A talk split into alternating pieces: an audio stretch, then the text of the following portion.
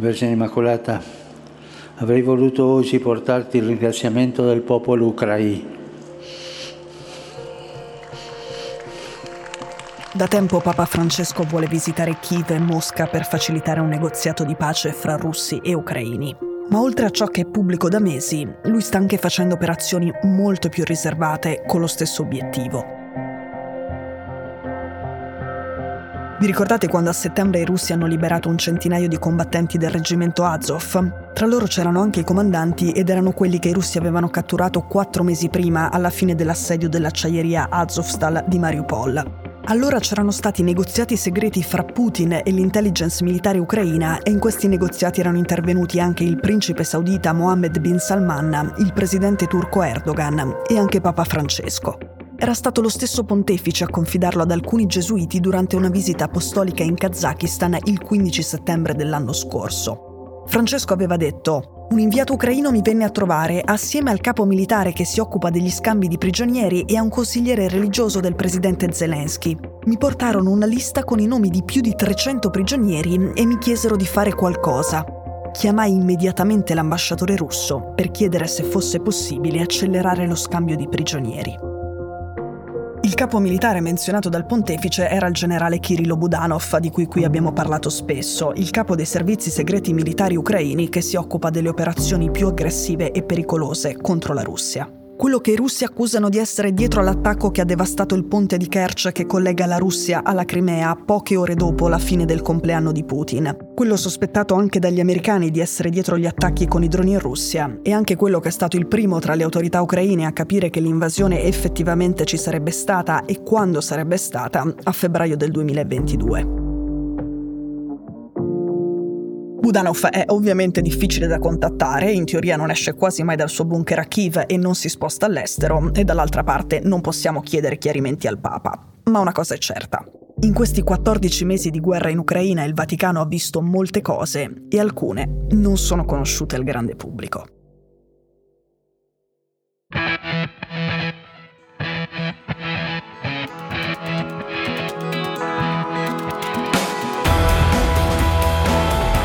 Sono Cecilia Sala e questo è Stories.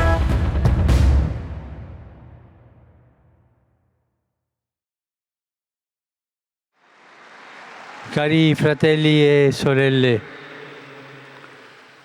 la settimana scorsa è stato realizzato il lungamente atteso scambio di prigionieri tra la Federazione russa e l'Ucraina Secondo fonti ucraine è grazie a Papa Francesco che i russi non hanno fatto un grande processo ai prigionieri del reggimento Azov tenuti in gabbie, come avrebbero voluto fare. E anche come avevano promesso di fare, alcuni testimoni avevano detto che quelle gabbie erano già arrivate nella Mariupol occupata e che aspettavano loro. Il Papa fin dall'inizio dell'invasione ha detto che lui vuole facilitare i negoziati in pubblico oppure in segreto fra Kiev e Mosca. Oggi Francesco è arrivato in Ungheria per una visita di tre giorni e ambienti ben informati dicono che vorrebbe sfruttare questa visita per far incontrare con discrezione emissari di entrambi le parti in guerra.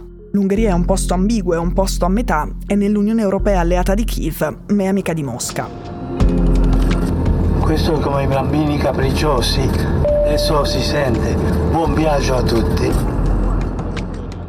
Con Papa Francesco è arrivato in Ungheria anche l'arcivescovo Gallagher, quello che si occupa molto di politica estera vaticana e che si occupa in particolare di mantenere i contatti con Kiev, dove è anche andato in visita ufficiale.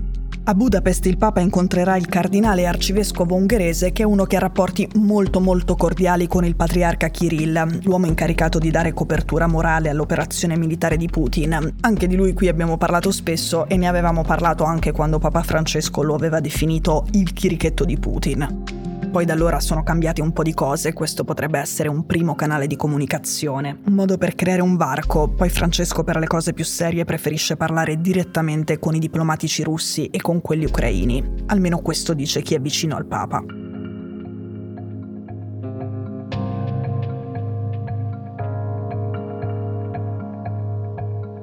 In queste settimane il Vaticano si prepara a spedire inviti formali a emissari di Mosca e di Parigi per un incontro a porte chiuse a Roma, un incontro dove si dovrebbe cominciare a parlare sul serio di un cessate il fuoco. Però calma, non di un cessate il fuoco imminente. Per ora non si parla di una data nemmeno in termini vaghi, questo perché c'è troppa incertezza ed entrambe le parti devono prima capire come si mettono le cose sul campo di battaglia ora che finiscono le piogge e il fango e quindi si possono di nuovo muovere i mezzi militari pesanti sul terreno, si può di nuovo tentare un'offensiva o una controffensiva.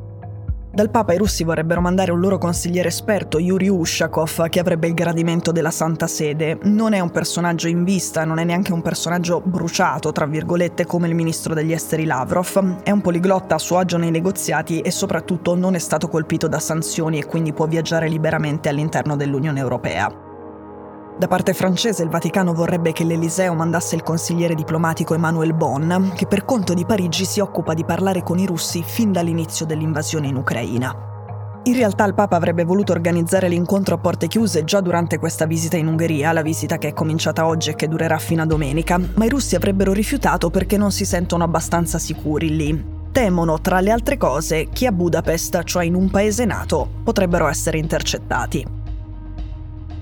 Per questo motivo ora si parla di un incontro in Vaticano, perché Papa Francesco ha deciso di offrire rassicurazioni ai russi, organizzerà tutto dal punto di vista logistico e garantisce che non ci saranno intercettazioni e spie.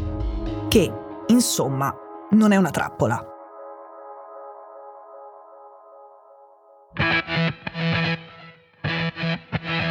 Stories è un podcast di Cora News prodotto da Cora Media. È scritto da Cecilia Sala. La cura editoriale è di Francesca Milano. In redazione Simone Pieranni. La sigla e la supervisione del suono e della musica sono di Luca Micheli. La post-produzione e il montaggio sono di Daniele Marinello. La producer è Monica De Benedictis. Le fonti dei contributi audio sono indicate nella sinossi.